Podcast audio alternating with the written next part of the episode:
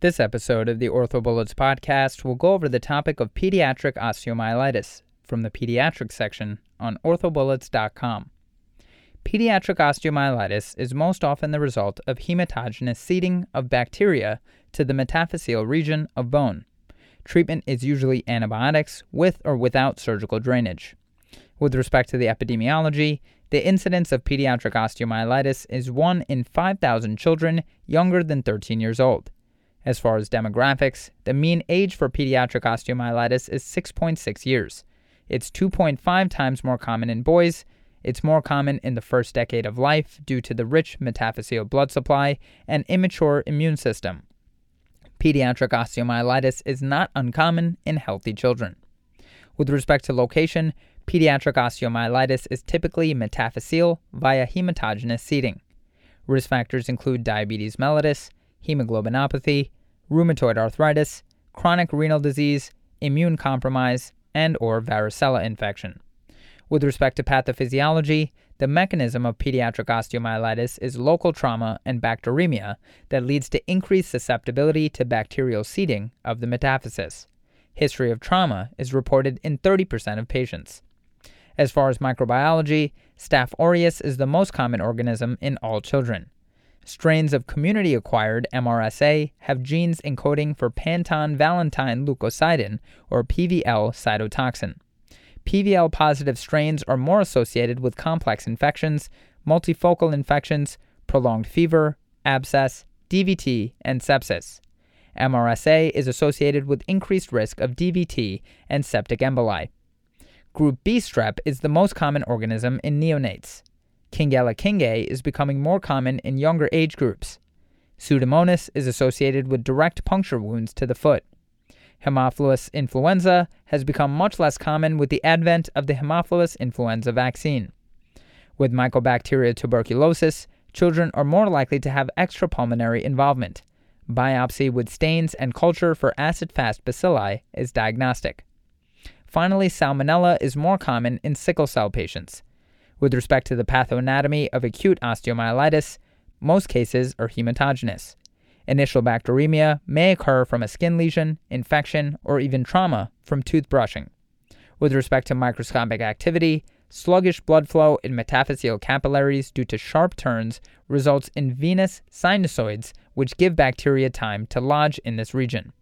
The low pH and low oxygen tension around the growth plate assist in the bacterial growth. Infection occurs after the local bone defenses have been overwhelmed by bacteria. Spread through bone occurs via Haversian and Volkmann canal systems. Purulence develops in conjunction with osteoblast necrosis, osteoclast activation, the release of inflammatory mediators, and blood vessel thrombosis. With respect to macroscopic activity, a subperiosteal abscess develops when the purulence breaks through the metaphyseal cortex.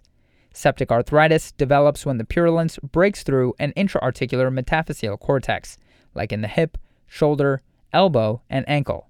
Keep in mind that the knee is not included.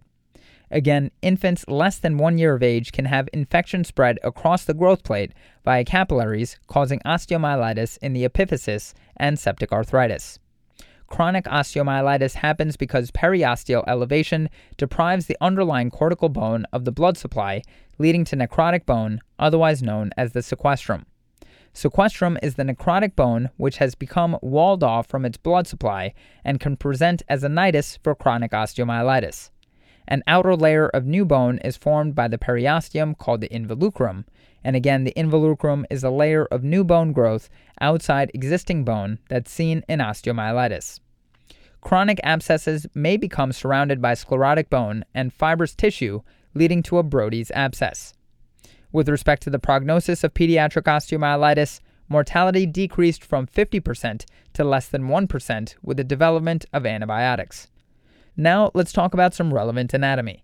With respect to blood supply, the metaphyseal blood capillaries undergo sharp turns prior to entering venous sinusoids, leading to turbulent flow and predisposition of bacterial deposition.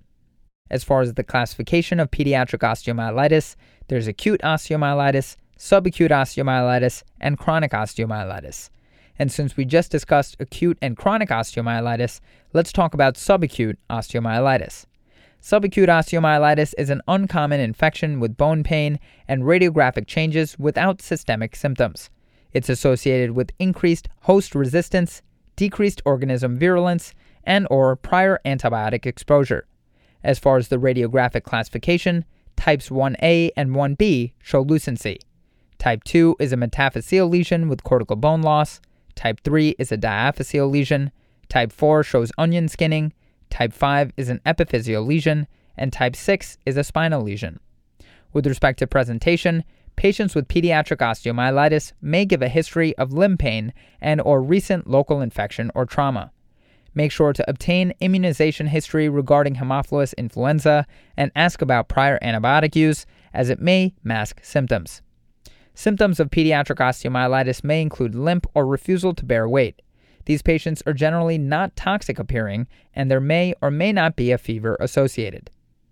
Physical exam should involve inspection and palpation, which may reveal an edematous, warm, swollen, tender limb.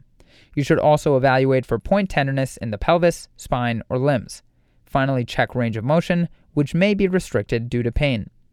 With respect to imaging, recommended views on radiographs include an AP and lateral of the suspected area. Findings on early films may be normal or show loss of soft tissue planes and soft tissue edema. New periosteal bone formation may be seen after 5 to 7 days. Osteolysis may be seen at 10 to 14 days. Late films at 1 to 2 weeks may show metaphyseal rarefaction, that is, reduction in metaphyseal bone density, or possible abscess. CT scans are more helpful later in the disease course to demonstrate bone changes or abscesses. MRI detects abscesses and early marrow as well as soft tissue edema. MRI can assist with decision making when a poor clinical response to antibiotics or surgical drainage is considered.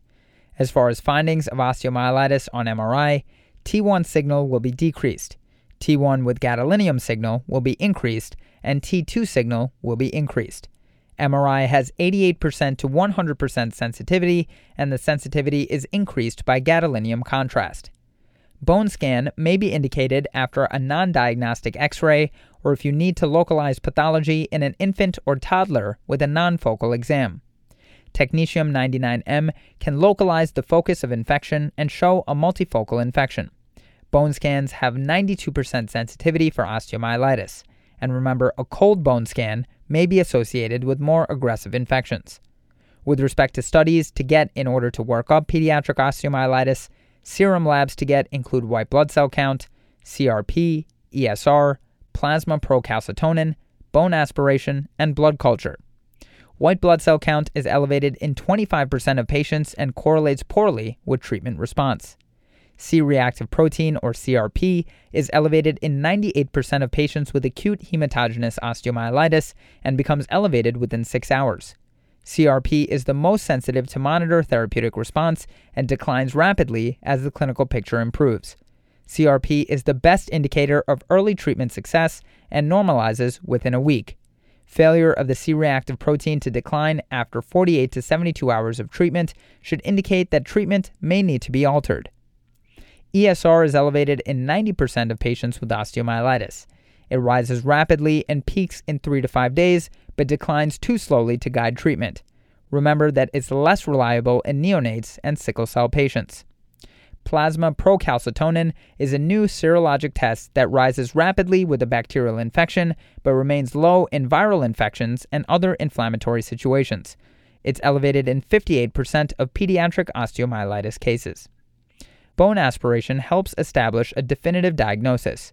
50% to 70% of affected patients have positive cultures. Blood cultures are positive only 30% to 50% of the time and will likely be negative soon after antibiotics are administered, even if treatment is not progressing satisfactorily. Other studies to work up pediatric osteomyelitis include aspiration as well as biopsy and culture. Aspiration assists in diagnosis and management, it helps guide antibiotic selection when the organism is identified 50% of the time. You can proceed with surgical drainage if pus is aspirated. The technique for aspiration involves a large bore needle, which is utilized to aspirate the subperiosteal and intraosseous spaces under fluoroscopic or CT guidance, and you can start antibiotics after aspiration. As far as biopsy and culture, Consider this when the diagnosis is not clear, for example, in the setting of subacute osteomyelitis and or if you need to rule out malignancy. With respect to treatment for pediatric osteomyelitis, this can be either operative or non-operative. Non-operative treatment involves antibiotic therapy alone. Indications include early disease with no subperiosteal abscess or abscess within the bone. Surgery is not indicated if clinical improvement is obtained within 48 hours. As far as antibiotics, begin with empiric therapy, generally nafcillin or oxacillin, unless there's a high local prevalence of MRSA. Then use clindamycin or vancomycin. The mechanism of action for vancomycin involves binding the D-ala D-ala moiety in bacterial cell walls. If the gram stain shows gram-negative bacilli, add a third-generation cephalosporin, and then convert to organism-specific antibiotics if the organism is identified.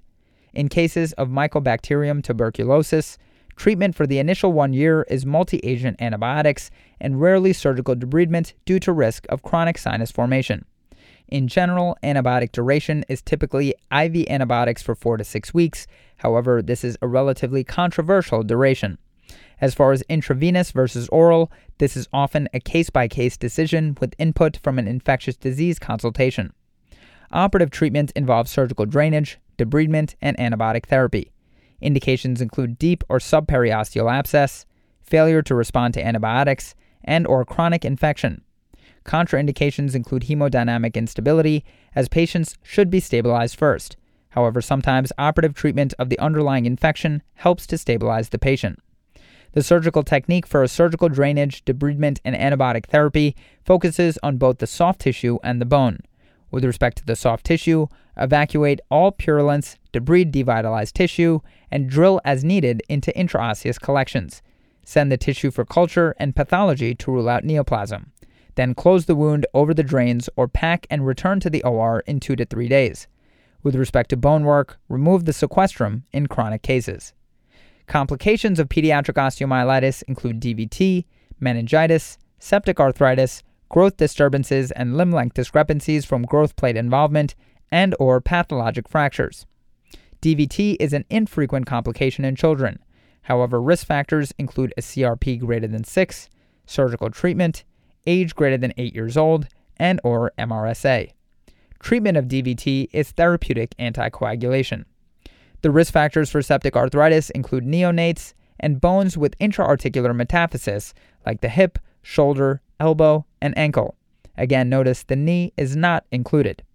Treatment for septic arthritis is irrigation and debridement. With respect to growth disturbances and limb length discrepancies from growth plate involvement, treatment involves observation and possible corrective surgery depending on the severity or projected severity. Okay, so now that we've gone over the major points about this topic, let's go over a few questions to apply the information and get a sense of how this topic has been tested on past exams.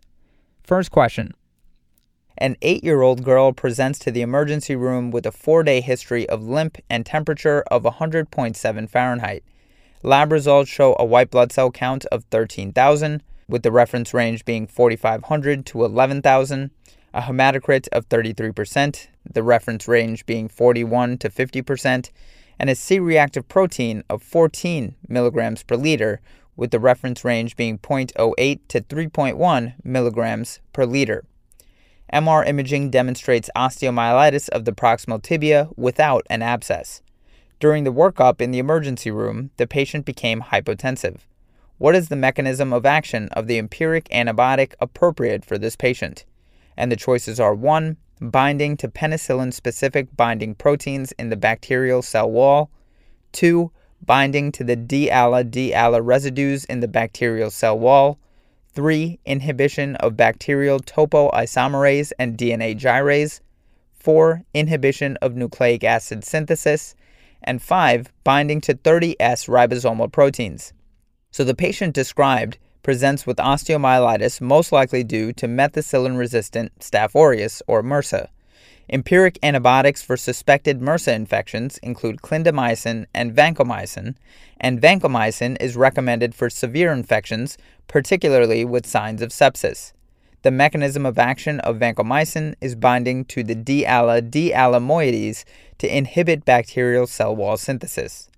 So the correct answer to this question is 2, binding to the D-ALA D-ALA residues in the bacterial cell wall. MRSA infections have been increasingly common causes of osteomyelitis and require appropriate antibiotic coverage for proper treatment. MRSA infections can often be more aggressive and progress more rapidly than MSSA infections. Ju et al. describe a clinical prediction algorithm for distinguishing MRSA from MSSA osteomyelitis in children. They report four patient factors a temperature of greater than 38 degrees Celsius, a white blood cell count of greater than 12,000, hematocrit of less than 34, and CRP of greater than 13 as being associated with MRSA infection. Patients with all four factors are found to have a 92% chance of MRSA infection, 42% for patients with three out of four factors. Copley presents a review of pediatric musculoskeletal infections, discussing proper imaging during workup, often involving MRI, and proper antibiotic management after debridement, often parenteral, followed by oral antibiotics. Recommended antibiotics for empiric treatment include ampicillin sulbactam and gentamicin for patients less than one month old, vancomycin and ceftriaxone for those one to three months old, and clindamycin, vancomycin, or rifampin for other pediatric slash adolescent patients. The authors note that vancomycin is the antibiotic of choice for suspected sepsis slash severe infection, but clindamycin for less severe cases in areas where methicillin sensitive Staph aureus is more prevalent. So, to quickly go over the incorrect answers, answer 1 is incorrect, as binding to penicillin specific binding proteins in the bacterial cell wall describes the mechanism of oxacillin, which would be inadequate in the treatment of MRSA osteomyelitis. Answer 3 is incorrect, as inhibition of bacterial topoisomerase and DNA gyrase describes the mechanism of fluoroquinolone antibiotics. Answer 4 is incorrect, as inhibition of nucleic acid synthesis describes the mechanism of metronidazole and answer 5 is incorrect, as binding to the 30S ribosomal proteins describes the mechanism of aminoglycoside antibiotics. The mechanism of clindamycin involves inhibition at the 50S subunit of the ribosome. Next question. In children, a diagnosis of osteomyelitis with concomitant deep venous thrombosis has a high association with which causative organism? And the choices are 1. Kingella kingae, 2. Mycobacterium tuberculosis, 3. Methicillin resistant Staphylococcus aureus, 4. Methicillin sensitive Staphylococcus aureus, and 5. Salmonella. So, DVT in association with musculoskeletal infection is most likely caused by methicillin resistant Staphylococcus aureus, or MRSA, which is the correct answer to this question. Risk factors for DVT in the pediatric population include age older than 8 years old, a CRP of greater than 6 milligrams per liter, presence of MRSA associated infection, as well as a need for surgical intervention. While a malignant process remains on the differential, with a relatively acute onset of presentation, fever, and the associated positive blood cultures, infection, specifically osteomyelitis, remains at the top of the differential. Hollmig et al. retrospectively assessed 212 children with a diagnosis of osteomyelitis over a two year period. 11 of the children had both DVT and osteomyelitis when compared to the non DVT group, had significantly higher CRP of greater than 6 milligrams per liter, were older, greater than 8 years old, and had a higher rate of MRSA as the causative agent. That was 73% versus 24%. Gonzalez et al. prospectively followed nine children with concomitant DVT and MRSA associated osteomyelitis. Notable associations were increased ICU admissions, invasive procedures, and a propensity to cause septic emboli. Also, the most common location for DVT was the femoral vein, with extension into the popliteal system. Next question Sequestrum is defined as which of the following? And the choices are 1 reactive bone in acute osteomyelitis, 2. reactive bone in chronic osteomyelitis, 3. necrotic bone providing a nidus for infection in chronic osteomyelitis, 4. healthy bone adjacent to chronic osteomyelitis, and 5. healthy bone adjacent to acute osteomyelitis.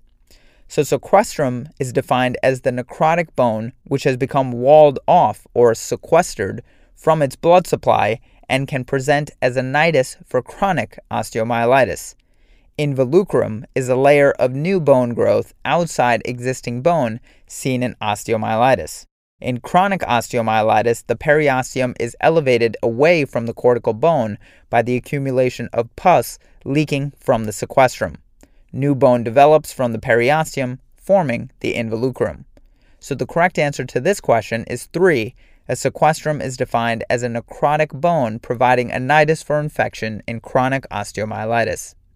Next question. In a child with acute hematogenous osteomyelitis, what test is most likely to be abnormal? And the choices are 1. White blood cell count, 2. Blood culture, 3. Bone culture, 4. Thyroid function test, and 5. C reactive protein. So, acute hematogenous osteomyelitis affects 1 in 5,000 children, and historically, prior to antibiotics, that is, nearly half died due to the disease. Fortunately, the mortality rate is much lower today, at less than 1%, but prompt diagnosis and treatment is critical to decrease the morbidity of this disease. Often, many of the laboratory values may not be elevated and cultures may not be positive. In fact, the white blood cell count and cultures, even bone cultures, are positive less than half of the time. The erythrocyte sedimentation rate is positive over 90% of the time and often highly elevated, but does not peak for 3 to 5 days. The C reactive protein, however, is elevated in 98% of patients with acute hematogenous osteomyelitis and decreases quickly after appropriate antibiotic therapy. The differential diagnosis of acute hematogenous osteomyelitis is long and includes bony tumors and leukemia, which should be considered, especially if the child fails to respond to appropriate treatment. But the correct answer to this question is 5 C reactive protein. Next question. You were asked to consult on a four day old neonate admitted because of failure to thrive. She has swelling of her left shoulder. Examination reveals limited motion of her hips and the left shoulder. Radiographs of the shoulder and pelvis are negative. Laboratory studies show a white blood cell count of 24,000 an erythrocyte sedimentation rate of 50 per hour, and a C reactive protein is 16.4. What is the next most appropriate step in management? And the choices are 1. Ultrasound of the hip and shoulder, 2. Bone scan, 3. MRI of the shoulder, 4. Pavlik harness, and 5. Excision and drainage. So, ultrasound of both the hip and the shoulder can show the presence of septic arthritis and osteomyelitis multiple sites of infection are common in neonates. A bone scan can be used to identify other areas of involvement, but the correct answer to this question is 1.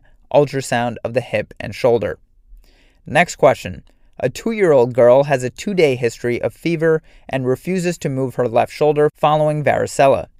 Laboratory studies show an erythrocyte sedimentation rate of 75 millimeters per hour and a peripheral white blood cell count of 18,000. What is the most common organism in this scenario? And the choices are 1. Kingella kingae, 2. Group A beta hemolytic streptococcus, 3. Group B streptococcus, 4. Staph epidermidis, and 5. Staph aureus. So this is kind of a tough question. The most common bacterial etiologic agent following a varicella infection is actually group A beta hemolytic streptococcus. The other organisms are much less common, so this is something that you just have to know. Staph aureus is obviously the most common bone infection organism, but for this question was the most common wrong answer. Staphylococcus epidermidis is increasingly a bone infection organism. Group B streptococcus occurs more commonly in newborns, and Kingella kingae is a common joint pathogen, but is not as common following varicella. So again, the correct answer to this question is 2, Group A beta hemolytic streptococcus after a varicella infection. Next question. In which of the following patients with osteomyelitis of the tibia is surgical debridement the next best step in treatment? And the choices are 1. A 9 year old girl with new onset pain and fever. 2. A 7 year old lethargic boy with a CRP of 20 that does not decline after a week of nafcillin and vancomycin. Three, a seven year old girl with three days of pain, fever, and a white blood cell count of 21,000 who presents to the ER. 4. An 8 year old boy whose pain and fever have decreased after 24 hours of ampicillin. 5. An 8 year old lethargic girl with a white blood cell count of 21,000 and a CRP of 9 after 24 hours of gentamicin. So, surgery is indicated in scenario 2 as the patient has failed to respond to appropriate antibiotic treatment for osteomyelitis. Other surgical indications for osteomyelitis are the aspiration of pus from bone and the presence of a subperiosteal abscess. In the review by Song and Sloboda, the authors note that Staph aureus accounts for greater than 90% of osteomyelitis in children of all age groups. The authors recommend 3 to 4 weeks of antibiotics while following the response to therapy with CRP levels. The patients in scenarios 1 and 3 have not had a trial of antibiotic treatment, thus, surgery is not yet indicated.